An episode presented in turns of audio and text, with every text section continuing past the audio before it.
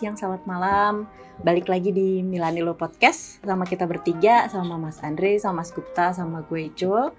Uh, di episode kedua ini kita mau ngebahas tentang uh, Giornata pertama dan kedua dari Milan. Pertandingan pertama dan kedua Milan nih. Uh, jadi gimana nih pertandingan ya full full point sih gitu full point. Seru awalnya banget gitu doang sih. Full point Yeah. sih. Iya. tapi biasanya kalau sih kan ada koma ya tuh. Tapi seru sih. Em, gue dulu kali ya. Ya, silakan boleh. silakan. Apa ya? Kayak eh, nonton game-game pertama tuh kayak sebenarnya merasa Sampdoria ini bakal kayak nggak nggak nggak nggak akan segampang itu. Dan memang kan akhirnya kita juga eh sebenarnya agak susah payah tuh tapi mainnya udah cukup bagus terus eh, untuk yang sebenarnya mengejutkan juga adalah Krunic gitu Krunic Ya, di dua setuju. pertanding Krunic di dua pertandingan ini sama yang bahkan di Cagliari itu juga eh, bisa menjadi satu anchor yang cukup ini ya cukup mumpuni gitu. Ya. Walaupun eh, ke depannya kalau semua udah fit ya sebaiknya memang Casey gitu atau Benacer yang main ya kan. Mm-mm. Tapi ya karena sekarang Kenas, eh, apa Casey masih cedera, Benacer masih belum fit setelah COVID. Eh, terus juga yang menggembirakan tuh lihat performanya Tonali, Hmm. lihat performanya Tonali yang mungkin eh, di musim lalu di di paruh yang keduanya dia semakin jarang sebenarnya mainnya kan. Ya, betul. Semakin Faktor jarang dan sempet- juga. Ya sempat sempat juga kartu merah kalau nggak salah lawan Parma ya. Eh, terus akhirnya ya dia memang semakin jarang tuh waktu waktu bermainnya. Tapi di dua pertandingan awal sangat sangat menjanjikan. Terus eh, free kicknya sangat mirip sama Pirlo waktu lawan Parma. Beneran dari pinggir banget. Ya, Kem- banyak tuh videonya di Twitter samping-sampingan mereka. Benar benar. Jadi memang dia kan dari dulu Hmm. kalau secara permainan dibandingkannya sama Pirlo, tapi sebenarnya pemain idolanya Gattuso. Gitu. Mm-mm. makanya dia milih nomor 8 juga Iya betul. dan dia sama-sama dari Brescia kan sama Ya. Pirlo Betul. Ya dulu Pirlo ngerasain bisa sama ini ya, sama Roberto Baggio. Tapi iya Tona- Tonali ngerasainnya sama Balotelli ya dulu. ya. Iya kan? Halo. Hmm. gitu kan. Terus yang menggembirakan juga buat gue tuh mungkin kalau di awal eh ya ini ada dua sih, ada dua poin. Yang pertama Giroud mungkin di awal tuh di Sam- waktu lawan Sampdoria dia belum terlalu nyetel. Tapi kita Iya. bisa lihat bahwa eh, dia sangat berusaha keras untuk eh, Hmm. ada di posisi yang tepat, untuk bisa Hmm. ngoper ke temennya, bisa lay off, iya kasih lay off dan lain-lain. Dan itu jadi terbukti bagus banget sih Benar dan Hmm. dan waktu lawan Cagliari kan dia banyak banget tuh operan-operan ajaibnya ke Leao gitu kan. Hmm. Canggih banget dan nah itu yang poin keduanya adalah si Leao. Leao eh, yang rumornya tuh pas di eh, kemarin-kemarin kan banyak orang pengen dia dijual juga kan dengan harga yang mungkin bisa sampai 30 juta eh, ke Wolves waktu itu rumornya tapi dia bisa membuktikan lah di Iya. dua pertandingan ini dia cukup energik gitu iya Iya. yang Ya. masalah yang masalah dari Leo itu kan selalu masalah dia tuh tidak konsisten itu sih Hmm. ada dua pertandingan awal ini gitu. ya Hmm. ngototnya itu itu sih kalau kalau poin-poin utama ya gitu Eh, oh iya jangan lupa jangan lupa tuh penggantinya penggantinya 99 distribusinya Wah, bagus itu, banget tadi- itu mau itu yang mau gua bahas. distribusinya cakep banget Gokil. Itu aduh, meanwhile ya si 99 di di bangku kan. ada Dua lo di bangku, men.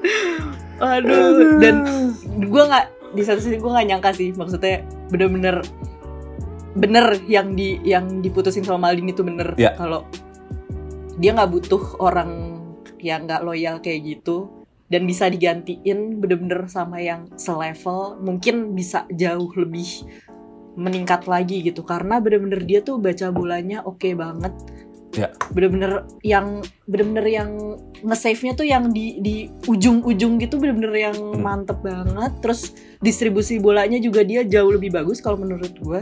Ya. Dia tahu kapan harus ke bawah atau di ini ke atas bener-bener langsung bisa lari semua dan yang eh, golnya itu kan juga sebenarnya golnya Diaz Brahim Diaz kan juga sebenarnya dari dari belakang juga kan tuh Ya, Ya. dari umpan panjangnya dia ke Calabria.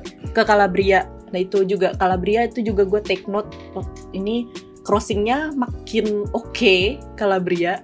Karena di dua pertandingan ini bener-bener eh, serangan dari kanan terus kebanyakan juga gitu. Terus eh, yang emang yang agak kurang itu kalau dari note gue itu eh, di match pertama itu Krunic.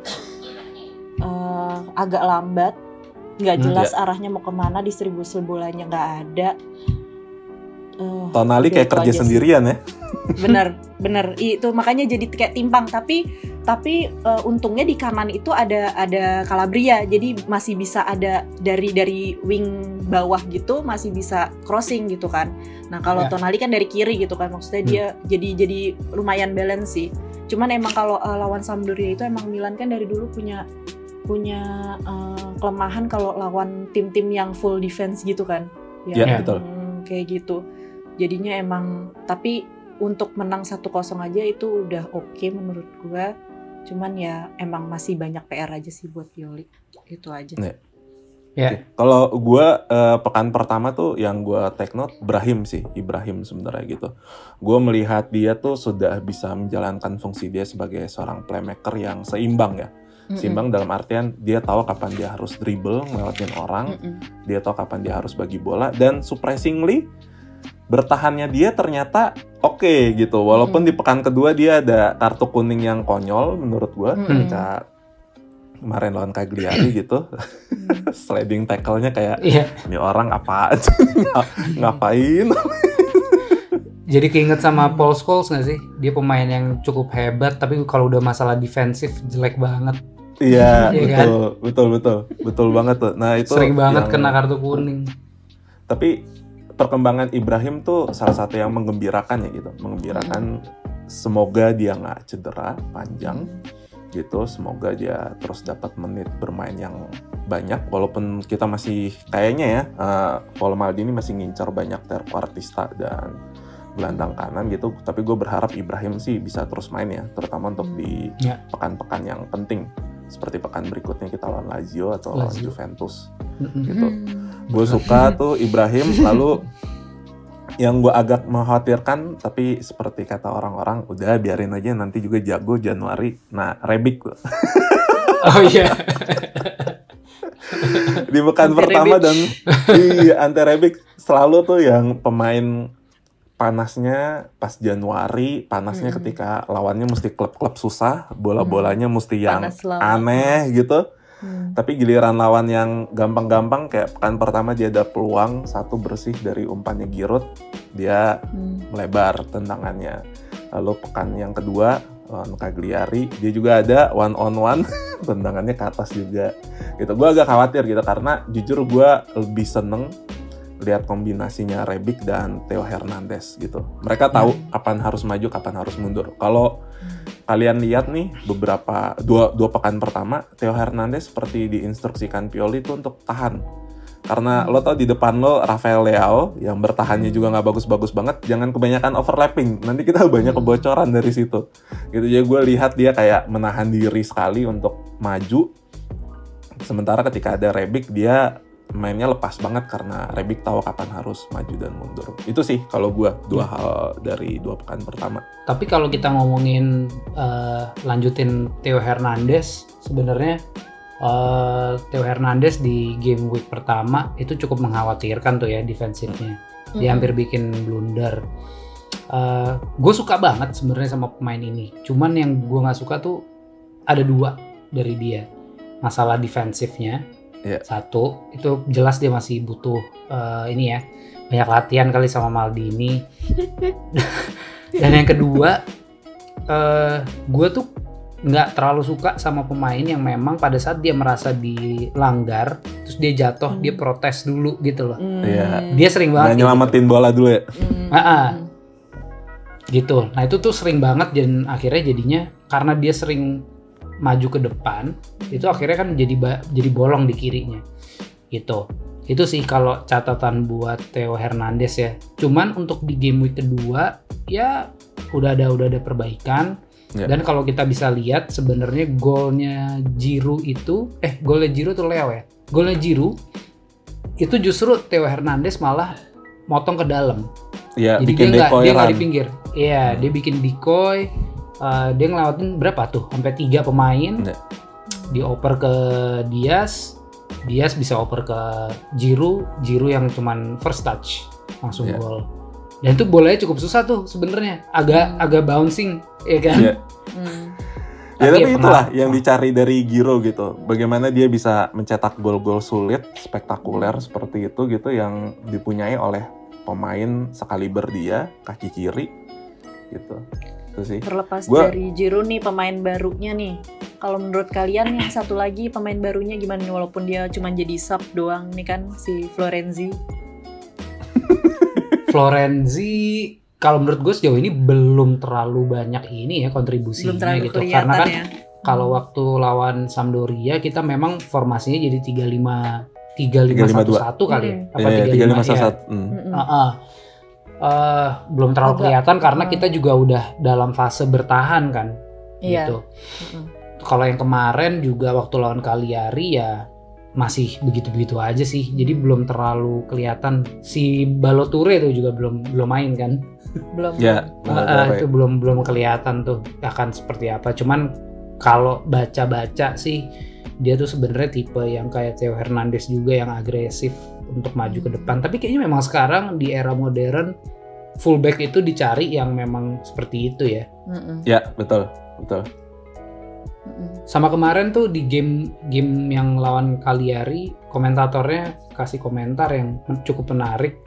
Dia bilang eh, ada satu momen di mana eh, Simon Kier tuh ada di eh, lapangan di bagiannya Cagliari dan bener-bener jauh ke depan. Dia bilang, "Lu lihat deh sekarang kalau back tengah nih, dia dia komentatornya cerita tentang gimana perubahan sepak bola di Italia gitu ya." Mm.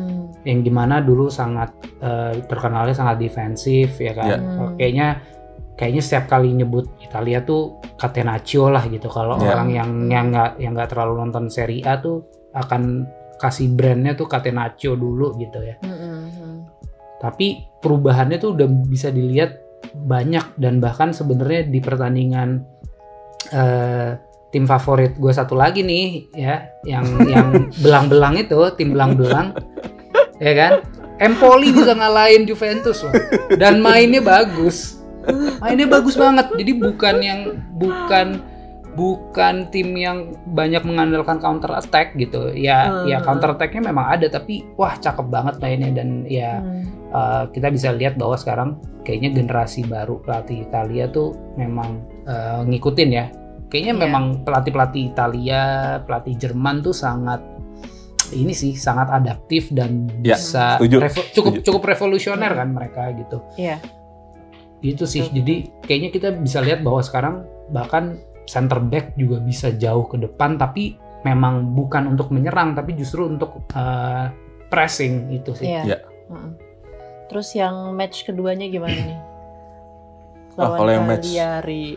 match keduanya babak pertama tuh kayak lihat nah pas kita selesai ini ya selesai selesai band restricted diangkat pandemi Hmm. tahun lalu itu udah kayak ngelihat kayak gitu tuh mainnya tim Hmm.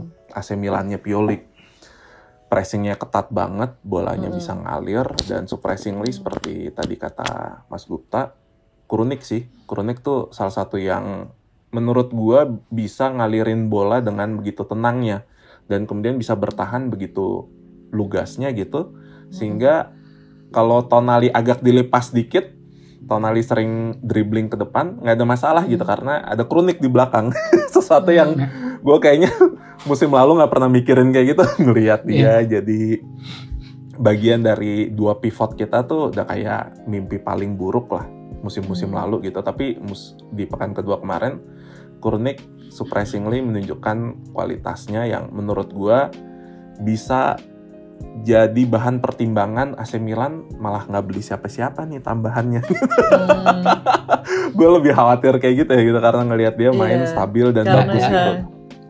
Sementara Iya. bursa transfer sebentar lagi belum ada gelandang baru kecuali ya eh, Hmm. mantan gel- Bakayoko. mantan gelandang ya Bakayoko yang akan masuk gitu. Hmm. Tapi setelah itu kita udah nggak ada desas-desus cari trequartista atau attacking Hmm. midfielder lagi nih. Gitu. Itu sih kalau pekan kedua gue. Kurnik yang bener-bener wow gitu di luar. Mengejutkan ya. Heeh, mengejutkan gitu dan surprisingly jadinya bikin ih enak nih nontonnya gitu. Jadi berharap kayak minggu depan main Kronik atau enggak ya? Waduh lawan Lazio nih. Iya. Jangan deh kayaknya. Di Itu- match kedua ini gue suka banget sama fighting spiritnya Jiro sih. Oh iya. Bener. Gue Dia kelihatan ya.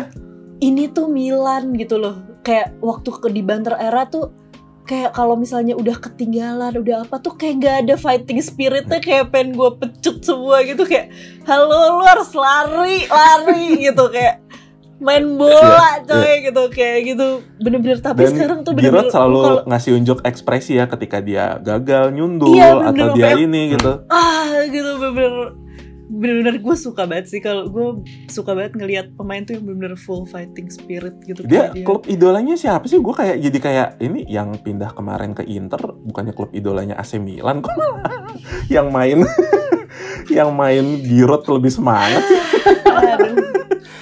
Iya, tapi kita juga bisa lihat nih di Twitter juga lumayan rame waktu hmm, Ibra tepuk tangan ke arah Jiru. Iya. Bisa dilihat tuh itu juga kayaknya Kayak approval gitu ya dia kayak oke approval lo dari Hmm. ya. oke lah Dengan jadi deputi gue gitu. sekarang kan. Dan itu seperti ini ya, Mbak Icul eh, memunculkan bahwa nomor punggungnya 9 Milan udah nggak ada kutukan lagi gitu karena aduh jangan bisa diomongin dulu coy ya. Tuk meja tuk meja Jangan. jangan diomongin dulu Lo inget gak? Soalnya Pak udah. Pato mulai cedera tuh gara-gara pakai nomor 9. aduh jangan soalnya dulu, sama guys. ya udah media-media sana tuh udah rame nge-hype gitu. Kayak gue lihat Bleacher Report juga udah bikin gitu. Kayak Hmm. oh sepertinya Giro lupa kalau nomor 99 dikutuk. Terus gue kayak lu ngapain? Posting-posting gitu. Iya. siapa sih nih adminnya Bleacher Report gue? Tapi ini eh, apa awal yang menjanjikan sih memang ya gitu. Ya. Hmm. Setelah kita coba beberapa penyerang kan, Ya. ya Piantek segala Piontek dan ya, dia tuh Bum, bum, ini ya kayak boom boom Awalnya- boom awalnya emang waduh bikin kita kayak bersemangat juga kan. Dan Hmm. memang pas dia pakai nomor 19 pak masih bagus begitu ganti 9 aduh sulit udah beneran itu Ah. Lo ada catatan deh di game week 2 ini? Ya, se- Catatan selain tambahan. kronik tadi ya, gitu, gue juga suka sih ngelihat seperti yang tadi Mbak Icul udah bahas di awal, Mike McNan. Nah, silakan nih Mbak Icul nih, udah gergetan dari tadi mau bahas kiper kita nih. tadi udah udah udah gue bahas sih sebenarnya kayak gitu aja bener-bener gue kayak puas banget aja meanwhile si yang penyuka dolar itu cuman duduk di bangku cadangan kan gitu kayak ternyata nih penggantinya tuh on Iya. fire juga loh gitu dan Iya, kelihatan dia dia kelihatan semangatnya juga bener-bener yang positioningnya oke bener-bener mantep sih Dan gue baca juga ya, ada gue baca gitu, kenapa Mike McNan bermain begitu apa eh, komposurnya begitu tenang? Karena dia udah terbiasa sebenarnya main di klub-klub kecil gitu. Seperti Lille kan Hmm. backnya nggak setangguh Fikayo Kotomori dan Simon Jair gitu. Tapi begitu dia dapat pasangan di depan dia yang ini, oh dia makin bersinar gitu. Dan perhatiin deh, dia udah berani loh mari marah-marahin. Iya benar benar. Tapi memang harus lah harus tapi memang perlu sih gitu. Maksudnya kita bisa lihat si si dolar kan dulu juga awalnya karena dia sangat muda mungkin dia juga nggak terlalu terlalu vokal tapi kita bis- bisa Hmm. lihat eh, di 2-3 tahun terakhir dia juga udah banyak order tuh udah punya banyak Iya. marah-marah juga kan setiap Hmm. kali ada kesalahan eh, pertahanan tapi penting banget kita punya punya kiper yang bisa commanding areanya tuh uh, Ya. se- sebagus ini sih gitu. Dan presence-nya juga mengerikan ya gitu. Maksudnya kayak badannya Mac Magnan tuh kayak badan petinju loh Mm. gitu. Jadi kayak orang ngelihat di depan gitu kayak wow, serem juga nih gitu. Mau Mm-mm. ngebobolin dari mana juga dia refleksinya cepet dan segala macem. Udah dibilang Gitu. refleksnya kayak kucing, Dre. Iya, Iya, luar biasa sih. yang, yang biasanya gue tuh kayak kalau udah ada yang nge-shoot itu aduh aduh gitu tapi dia bener-bener bisa baca gitu bener-bener Ya. yang kayak sat gitu wah mantep sih Dan golnya Cagliari juga sebenarnya dia bisa tepis ya gitu. Cuman karena emang Hmm. sundulan tipikal yang sundul iya Ke tiang jauh melambung soalnya. begitu kan dan sulit itu ya. kan Iya. juga Gitu. kayak agak ngedeflect dari Tonali juga kan gitu. golnya Iya. itu jadi dia kayak emang udah salah jadi dia udah tadinya salah nebak terus nggak taunya dia masih bisa eh, ini tapi ya emang udah telat aja karena nge, apa ngedeflect dulu dikit dari Tonali gitu. itu Benar-benar. Tadi kalau bahas yang sempat sempat ngomongin Rebic sampai ada ledekan gitu kan, ada bercandaan dari dari Milan Twitter juga gitu. Kalau dia tuh baru mulai pramusim memang di Agustus ini. Jadi pramusimnya dia tuh justru di Agustus, ya kan? Agustus nanti pas di Januari Februari itu udah mulai peaknya dia tuh. Ntar Iya. golnya udah mulai yang aneh-aneh, kayak gol ke Juventus, ke Parma gitu tuh. Ya udah, kita tungguin aja. Tapi ya sebenarnya sih kita butuh dia udah dari game week ketiga nih, karena Iya. lawannya udah mulai tangguh udah kan. mulai heeh. Lazio, Juventus, dan dan sebenarnya eh, ini juga segue untuk ke session berikutnya karena Lazio Juventus habis itu kan kita ada ini Champions League. aduh Iya, betul. Itu yang pertandingan pertamanya coy Nah, ini udah nggak kita- nggak usah dibahas dulu sekarang nggak usah dibahas dulu sekarang Tapi Gila ya. mumpung emang kita lagi bahas UCL nih, kita harus pendapat dulu dong masing-masing setelah ngelihat draw kemarin gimana nih? Mas Gupta dan gue Mbak no Icu. komen Mau aja siapa boleh duluan? mau komen aja udah sakit kepala Aduh. Ya kalau apa ya? Gua tuh lumayan kan kita kan kita lumayan ngobrol waktu itu di Iya. grup, Hmm. terus eh, di Twitter tuh sempet juga komen-komenan nih kita Andre gitu. Iya. Ah, gimana ya? Musim Tapi- pertama kita ya Iya. setelah setelah 8 tahun nggak di Champions League, terus ketemunya kalau satu Liverpool atau satu Atletico Madrid tuh nggak apa-apa deh gitu. Hmm. Tapi ini langsung dua-duanya. Terus udah gitu klub berikutnya tuh juga Porto. Ini Porto. ya Porto oke lah, mungkin dia udah nggak dia udah nggak kayak era Mourinho gitu yang mungkin dia juga nggak akan bisa uh, melangkah sejauh itu di Champions League tapi tetap uh, mereka cukup konsisten ada di Champions League jadi Mhm. secara pengalaman sebenarnya pemainnya ya jauh lebih lebih ini ya lebih berpengalaman daripada pemain-pemain Mhm. Milan dan untungnya makanya kita sampai beli Giroud ya kan Iya. karena kita kita selain selain Ibra kita butuh orang-orang lagi yang punya mental juara Iya. gitu Hmm. ini kan tim tim yang kita bisa dibilang eh, tim yang baru lah build up-nya gitu Hmm. Eh, Ya. pemain muda cukup banyak Hmm. jadi sebenarnya sih kalau reactionnya aduh gitu reactionnya sih itu cuman ya udah ini mau gimana Champions League kan memang nggak pernah gampang Eh, ya udah nih kayaknya kesempatan yang bagus buat para pemain untuk dapetin pengalaman dan Mm-mm.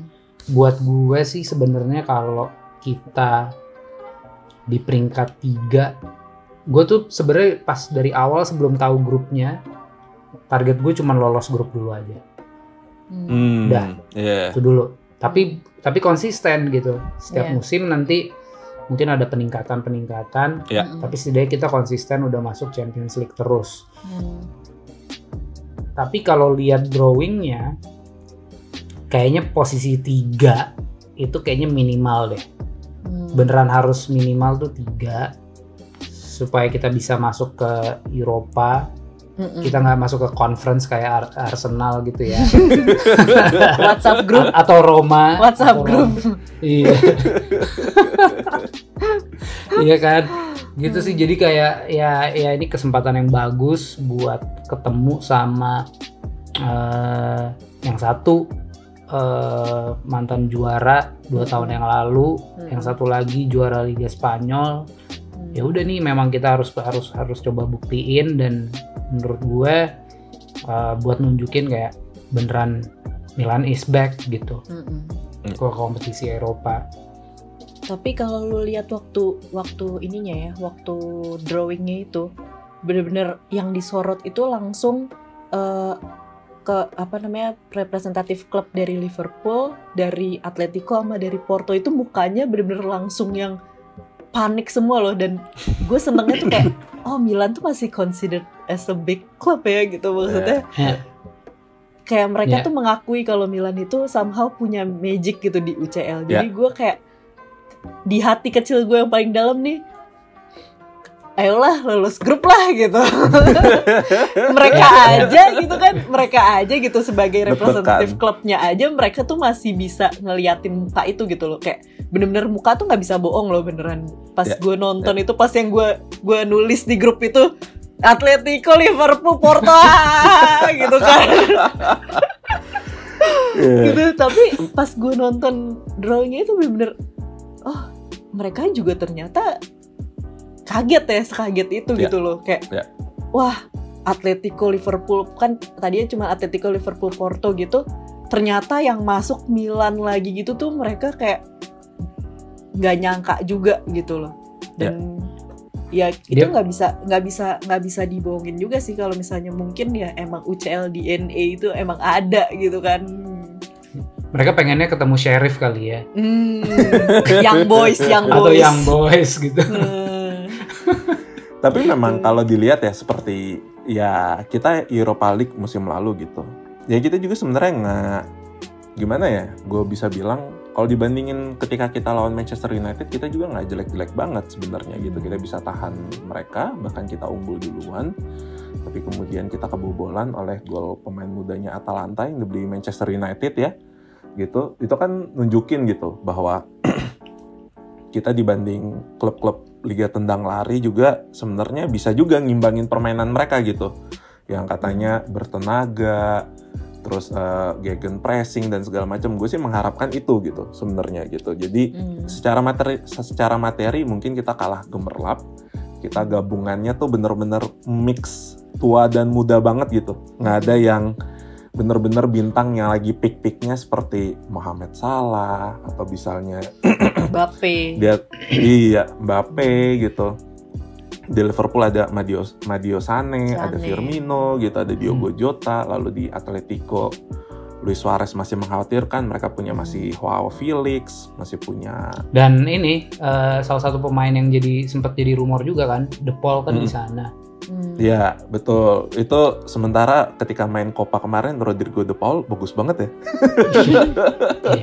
Aduh. jadi nyesel nggak punya duit tebus dia waktu itu Mm-mm. eh tapi kalau gue gue balik tadi Indre waktu lo bilang lawan Manchester, gue mau ya ini ini sebenarnya nggak tahu ya kontroversial atau enggak. Tapi menurut gue sebenarnya kalau kita lihat juga dari reaksi pemain, gol Casey dianulir tuh itu ngaco sih. Dan Ya. wasitnya kan nggak pakai VAR. Hmm. Ya. Seharusnya dia bisa ngecek dulu. Kalau kita lihat sebenarnya pada saat Casey ngegolin, pemain-pemain itu kan nggak ada yang angkat tangan.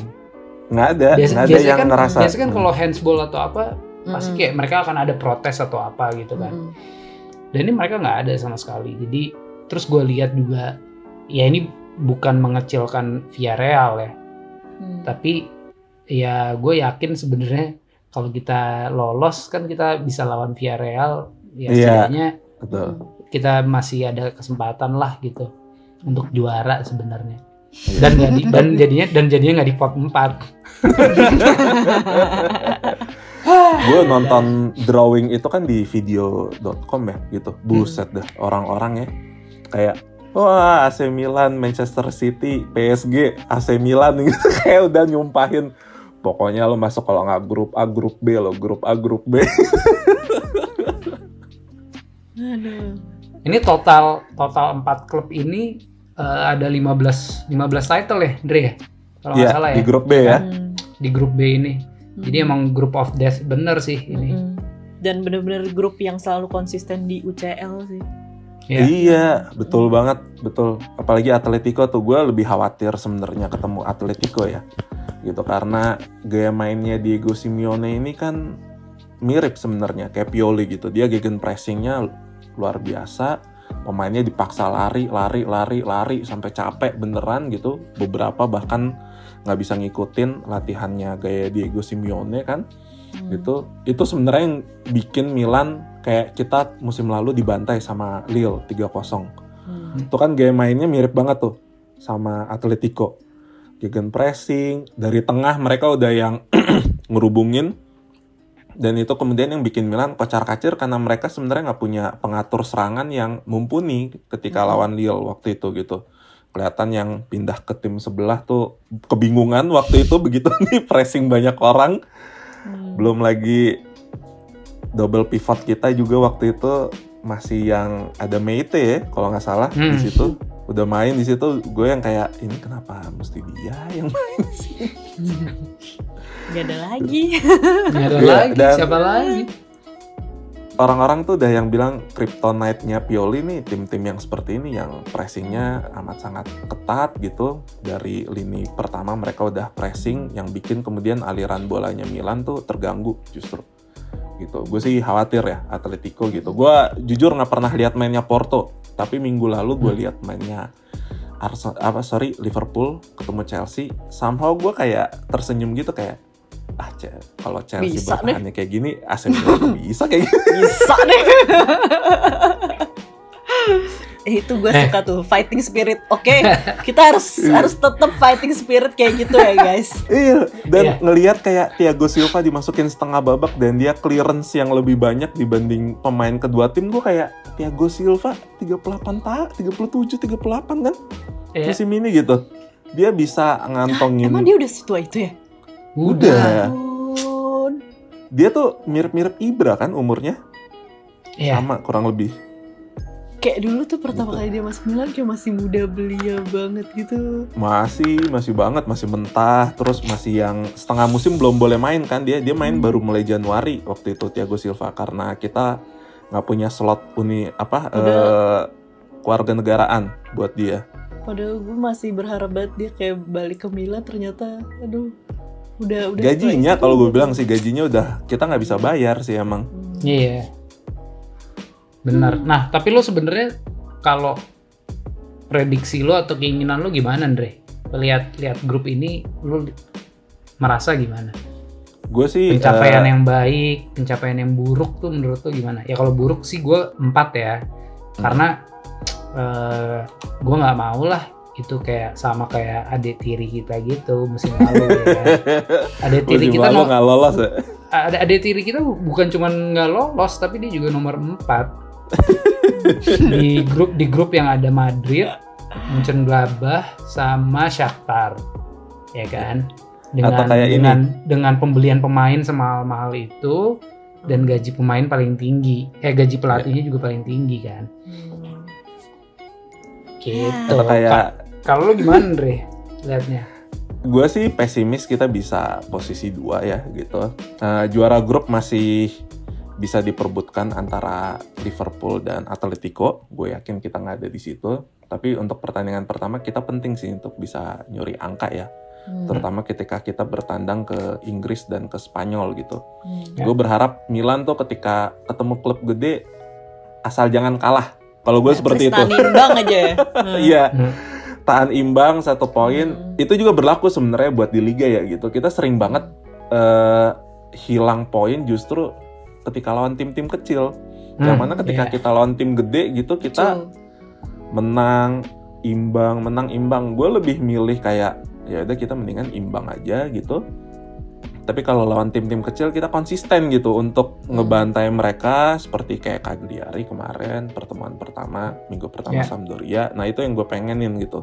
Milan justru harus bisa mulai konsentrasi untuk bisa dapat poin penuh dari tim-tim kecil di Serie A ataupun di UCL gitu. Hmm. Jadi Porto tuh udah pasti kita nggak bisa hilang poinnya sama sekali baik ketika Ya. kita main di San Siro atau kita ketika tandang ke Portugal gitu. dan yang Porto lawan- itu kita yang dan yang Porto itu kita back to back tuh jadi penting banget itu Iya. penting banget Jadwal untuk bisa itu. 6 poin di situ gitu Mm-mm. langsung. gitu. Kalau gue sih itu gimana, Mbak Icul? Kalau gue orangnya suka optimis aja sih.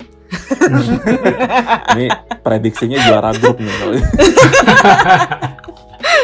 kan tadi udah denger ya gue orangnya emang suka gitu lah. Gak tahu kenapa ya maksudnya ya itu yang tadi gue bilang gue pas ngeliat dari drawing itu gitu kayak maksudnya ini bola tuh bunder gitu ya kayak Ya. nggak ada yang impossible gitu impossible is nothing gitu Kayak- Wah, udah kayak pesan sponsor nih. Kayak jargon jargonnya brand apa ya nih ya? Kayak pernah denger. iya maksudnya kayak ya udah gitu kalau misalnya yang penting fighting spiritnya dijaga gue tuh paling bete kalau ngelihat Milan tuh nggak ada pemainnya nggak ada fighting spirit jadi kalau nggak kalah tapi fighting spiritnya full gitu ya udah gitu emang emang emang kalah gitu cuma kalau misalnya udah kalah nggak ada fighting spiritnya tuh kayak udah males banget nontonnya jadi kayak dengan baliknya ke Milan ke UCL lagi ke DNA-nya lagi gue berharap banget sih kayak Milan tuh bisa dia dia bisa nemuin lagi fighting spiritnya untuk Ya. di kompetisi-kompetisi besar gitu jadi Ya. Bisa lah lolos grup ayo dong gitu Ya, ya, Dan ya. manajemen kan juga sudah menggarisbawahi ya kalau kita penting untuk lulus eh, lolos terus menerus Hmm, ke UCL gitu kalau bisa lolos dari babak Iya. penyisian grup ngebantu untuk pemasukan. juga Iya. ah. dari sponsor dari pemasukan UCL itu gila-gilaan loh Ya. Dan laporan terakhir kan kita udah bisa mangkas utang kita setengah tuh. Mm-mm. dengan sponsor kecil-kecil kita. Kalau lihat gak sih sekarang pengumuman sponsor tuh hampir ada di tiap Mm-mm. minggu gitu. Kayak terakhir kemarin sponsor air mineral Lete salah satu yang diumumin. Iya makanya. Terus yang lain-lain itu gue seneng sih ngelihatnya gitu kecil-kecil gitu tapi kemudian bisa untuk bayar gaji dan segala macem lebih penting tuh apalagi sekarang kayak- udah mm. mulai ada pemain kan eh udah mulai Ya. ada penonton kan nonton. itu tiket UCL gila-gilaan loh harganya oh gitu Gokil. Wow. Ih, Iya, lebih mahal. tiket UCL tuh gue gue nonton eh, tik- eh, Europa League aja waktu itu lawan Arsenal aduh parah sih untung gue dibayarin gue ngeliat tiketnya kayak Ka- Kalau dikonversi 3 juta apa 5 juta? Berapa ya? Pokoknya euronya waktu itu gue lawan Arsenal nonton itu 300 euro sekian itu kayak hampir 5 juta dan Iya. gue kayak kayak non kayak kayak pas dikasih kan tiketnya nih cul tiket lu gitu ini gue boleh nonton dari hotel aja sih gue jual gitu. ini Arsenal yang mana nih Cul? Arsenal ketemu AC Milan yang dibantai itu yang dibantai Oh, waduh. Kalah Udah, tiga kosong. ya, ganti topik udah. udah udah harga tiketnya segitu ya kan? Gue udah aduh udah hampir tidur itu di tribun. Kipernya Zelko kalak ya. Itu sedih banget sumpah. Tapi gue ngelihat eh, penontonnya di sana gitu gue heran itu semua udah vaksin apa gimana? Pakai masker kayak Iya, Out-outan, bener. Tapi mereka Kayak waktu kalau- Euro ya? kalau- iya Iya. Di Jerman sih udah hampir 70% yang divaksin. Sekarang Hmm. udah mulai masuk ke uh, anak-anak di bawah umur 12 tahun. Oke. di bawah Kalau di 12 Ita- tahun Ah, ah, di Itali gue kurang tahu, cuman kalau di Jerman kemarin terakhir gue baca berita itu mereka lagi uji coba, bukan uji coba sih apa ya maksudnya, lagi mau mulai untuk anak-anak umur di bawah 12 tahun karena yang di di atas 12 tahun kan udah bisa vaksin semua tuh. Ya, Udah oke un- tujuan mereka untuk ini kan untuk biar sekolah bisa buka lagi karena emang Hmm. untuk di negara kayak Jerman gitu kan orang tua tuh kesusahan banget anak kecil itu nggak bisa masuk sekolah karena mereka jadinya Hmm. nggak bisa beraktivitas kan gitu Hmm. kayak gitu jadi bener-bener emang di Eropa lagi gila banget sih ini vaksinnya semoga Indonesia bisa cepet Ya ini juga lah banyak banyak teman gue juga yang mengeluhkan itu sih kayak nggak jadi ngajarin anak di rumah tuh kayak berat ya. gitu. capek eh, eh, berat iya makanya tapi di Indonesia aja maksudnya kita masih bisa ada neni bisa Ya. dititip ke orang tua bisa titip apa gitu kan cuman kalau di negara-negara barat gitu kan Neni juga mahal. neni mahalnya setengah mati Iya. gue gue pernah loh kerja jadi jadi babysitter di sana dulu awal-awal Oper jadi oper. Jadi bener-bener gue tuh eh, j- cuman babysitter aja. Waktu itu gue lagi liburan lagi liburan term gitu. Itu gue diajak sebulan ke Mallorca sama keluarganya itu untuk jadi babysitter. Itu sebulan gue dibayar 3000 euro. Wah. full. Itu gila banget sih. Keluarganya emang ya itulah Tapi tapi makannya harus di mobil nggak boleh ikut bareng. ya kali Di sana kan nggak kayak gitu ya. gitu Iya, Iya iya, sih. iya. intermezzo Jadi pokoknya- intermezzo jadi- Jadi pokoknya kalau kalau i- pokoknya dari Icul eh, minimal di nomor 2 ya berarti. iya kalau lolos grup lah harus grup ya. Ya. ya Oke. Icul nih yang orang yang optimis kalau di sini. oke Hmm. Ya, Kalau- Gup, dia bisa undang Masaro datang. iya benar benar makanya. Cuman dikasih. makanya. Nggak apa-apa. Justru cuma bagus. dikasih di, cuma dikasih bintang di langit ya kan Iya, coba dikasih bintang di langit, Pak. Nggak diajak makan nasgor. iya maksudnya emang maksudnya ya modal nekat aja gitu Iya, tuh. Kita nggak Gue akan pernah itu. tahu kalau nggak nyoba gitu aja sih Hmm. Ya. ya kan gitu Tapi kandidat kandidat terkuat menurut kalian siapa sebenarnya tahun ini?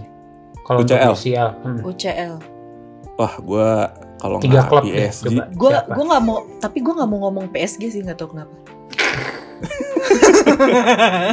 kayak terlalu klise gitu. iya kayak dari dulu nggak tahu kenapa gue tuh selalu percaya eh, tim bertabur bintang itu nggak bakal jauh gitu dulu Hmm. coba megalobannya si Madrid aja nggak ke mana-mana Ya, juga kan Galacticos. Hmm. Galactic Los Galacticos itu Hmm. kayak kayaknya PSG juga nggak akan sejauh Tapi- itu gitu Sorry, Cul. Chelsea Hmm. yang musim lalu tuh dahsyat loh belanjanya.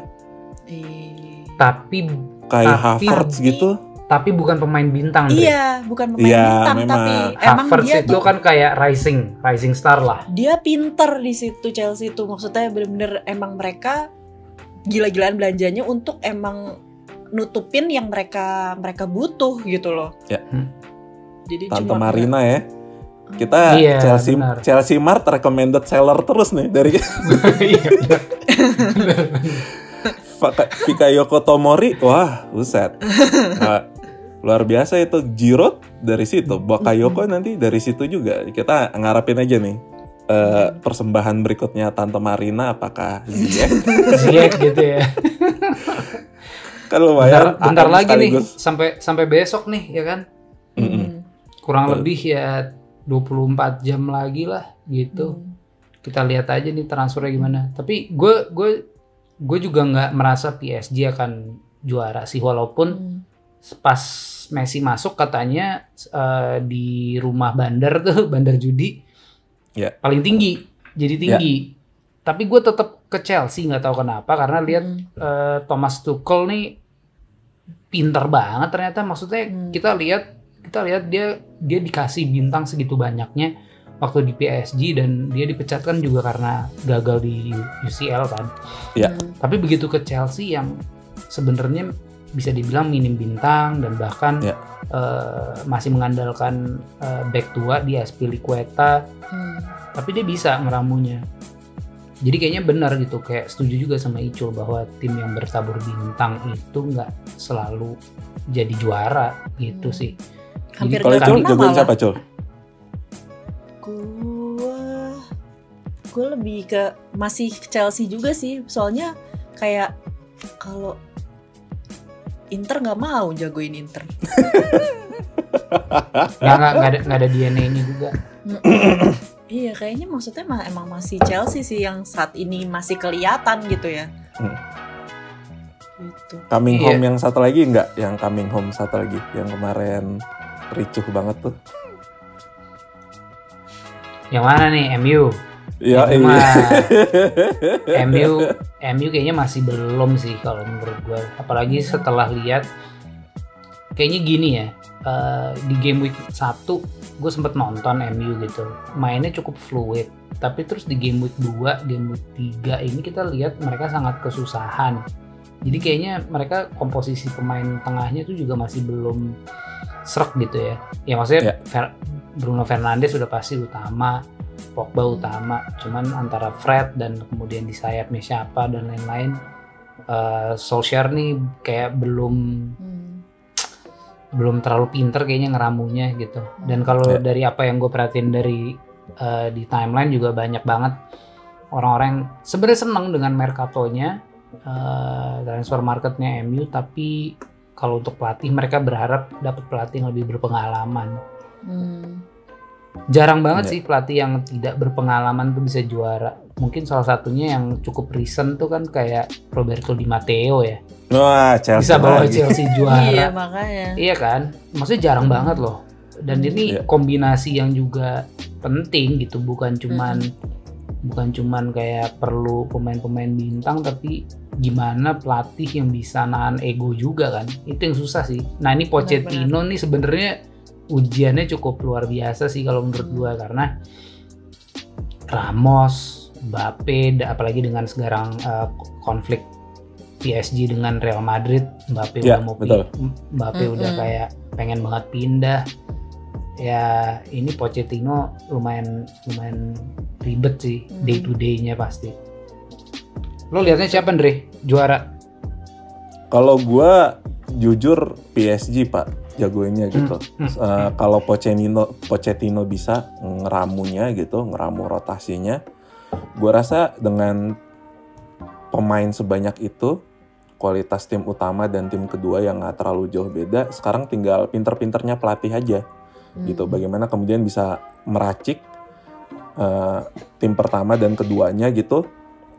Kalau gue sih jadi dia, gue simpen Neymar kagak main di League One, gue mainin di Liga Champion doang. Ngatur ego pemainnya juga sih susah. Iya. Itu Tapi tuh. Bisa bisa jadi gue nggak tahu ya. Gue merasa kepindahan Messi ya ke PSG gitu itu bukan berdasarkan eh, keinginan dia gitu, tapi lebih kepada cuman nih doang nih yang bisa bayar gue gitu. Hmm. Cuman nih doang yang kemudian ngasih tawaran ke agen gue. Kalau gue sih jujur ngelihatnya kayak gitu gitu karena nggak kelihatan gitu nggak kelihatan muka dia yang bersemangat gitu Hmm. gue tahu dia ninggalin klub masa kecilnya Barcelona gitu tapi ketika kita pindah scenery gitu pindah tempat kerja kan kita ada semangat baru ya biasanya gitu untuk buktiin diri Hmm. gue but gua butuh ah gue butuh pengakuan ada di sini dan segala macam. Ini tuh Messi kayak gue udah nggak butuh lo akuin gitu. Gue datang cuman kayak semacam jadi pegawai aja gitu. Hmm. nah bagaimana kemudian Pochettino bisa ngerubah lah rasa Hmm. itu untuk menjadi hunger rasa laparnya Messi? Kayak dia kemarin main di Copa lah gitu. Main di Copa tuh kelihatan banget. Dia tuh kayak gue tuh lapar pengen juara Hmm. gitu tapi karena nih udah di klub lagi gelar dia udah lengkap gitu. Gimana Iya. gimana caranya lagi untuk bisa bangkitin lagi? Kayak kita butuh lo nih lo pemain bintang kita kita butuh lo terutama untuk di fase-fase krusial UCL nih lo bersinar lo bisa kasih gol assist gol assist gol assist gol assist gitu. Nah itu tuh yang mungkin jadi PR utamanya ya, Pochettino gitu. Tapi secara komposisi gue jagoin PSG sih. Ya, ya. Tapi maksudnya eh ya gue nggak meragukan kemampuan PSG eh, in general, terutama juga karena eh karena kehadiran Messi sama Ramos yang memang udah cukup ini ya, maksudnya makan asam garam di UCL nya itu kan lu- luar biasa gitu. Tapi memang kenapa nggak gue jadikan favorit yaitu karena eh, bisa aja malah disjointed gitu karena masalah ego dan lain-lain. Nah ini kita lihat aja gimana Pochettino gitu ya. Pochettino tuh sebenarnya cukup, gue juga cukup suka ya karena dia bisa bawa Tottenham ke final kan. Walaupun ya itu menurut gue salah satu final yang paling boring sih. karena Sedih. ya Tottenhamnya nggak bisa apa-apa gitu di final gitu. Hmm. ya final nggak ada AC Milan mana yang boring sih jujur loh eh, beneran gue kayak beberapa tahun terakhir nonton final UCL tuh udah kayak oh yaudah gitu Ya udah. Kalau Iya, gua iya. kebangun gue nonton atau enggak Hmm. gue ada acara nobar gue nonton tapi kalau enggak gue mendingan tidur di rumah besok gue Hmm. besok gue tahu beritanya yang juara siapa gitu Hmm. gue nggak tahu deh kalau kalian emang kalian nonton nih final UCL Hmm. 7 tahun Jujur gue terakhir enggak sih. Jujur gua gua eh, gua masih nonton. Cuman memang kalau kayak nobar gitu-gitu gua enggak sih. Eh, Jadi lo kayak non- di rumah nonton- aja gitu ya. tapi nonton juga faktor apa ya? Kayak lebih ke oh ya gue suka sepak bolanya aja gitu sih. Hmm. dibanding kayak eh, pengen klub mana. Walaupun gue pasti punya klub-klub yang gue tidak favoritkan untuk juara gitu. Hmm. Maksudnya terlepas dari rival kita secara langsung Ya. tapi kayak kalau nih kayak kayak sekarang gitu ya gue lihat hmm, gue sebenarnya gue nggak pengen PSG juara gue nggak pengen City juara intinya klub yang kayak keluar duitnya Iya. kayak gampang banget Mm-mm. terus nggak pernah nggak pernah dapet konsekuensi Bener bener bener bener. tadinya gue bener. Chelsea juga lumayan kayak gitu tapi setelah kita lihat kan dia sebenarnya sempat kena hukuman tuh dua tahun lalu Ya Dan kan? mereka Nah, jualannya dahsyat loh pak. Ternyata. Iya kan, gitu maksudnya jadi ya Emang Pelan-pelan cash flow-nya emang- bener. ya pelan-pelan gue mulai ada gain respect lah sama Chelsea, bukan cuman duit minyak gitu kan, tapi Mm-mm. mereka sempat kena embargo, eh, terus sempat pakai pemain muda, makanya pelatihnya jadi Lampard, walaupun nggak bisa dibilang sukses ya dia, tapi setidaknya maksudnya Timmy Abraham sempat naik, eh, Tomori sayangnya eh, sempat dipak dipakai gitu ya dipasang Ya. tapi dia bikin blunder kalau nggak salah di, di penyisihan atau apa gitu terus akhirnya Lampard jadinya nggak percaya tapi ya itu blessing in disguise juga ya buat kita Mm-mm. wah iya Tomori. banget. Kayak kita bisa Tomori. dapat Tomori gitu Hmm. Nyari Tapi ya back memang- susah pak. iya benar apalagi terus sekarang juga harga kan kacau ya gitu harga harga back aja bisa menggila banget sekarang itu Arsenal beli back tengah dari klub Yang Dari- kagak tahu nama namanya siapa. siapa yang bayar Ben- mahal Ben banget. White atau apa gitu dengan harga yang sangat fenomenal Hmm. Aduh. Terus kalau kita bayangin back-back zaman dulu gitu. Apa Gila sih. dia dibanding Hmm. sama misalnya Yapstam gitu. ya kan? Gitu sih. Paling gue jadinya eh, beberapa tahun terakhir tuh kalau lihat Champions League gue cuman lihat kayak klub mana nih yang gue nggak suka, klub mana yang gue nggak pengen juara. Nah terus kalau misalnya masuk final, oh yaudah jangan yang ini gitu. Jangan ini bener-bener gue juga kayak gitu. lebih lebih lebih ke gitu gitu. Hmm. Tapi gue tetap nonton jadinya gitu. Oke oke. Oke, Sip. kalau gitu kayaknya kita udahin dulu nih episode kali Iya. ini. Episode kedua. Oke, episode kedua. Mm-mm. Sampai ketemu lagi teman-teman semuanya. Terima kasih udah dengerin podcast Milanilo. Di minggu ini kita ketemu lagi minggu depan. Forza Forza Milan. Milan.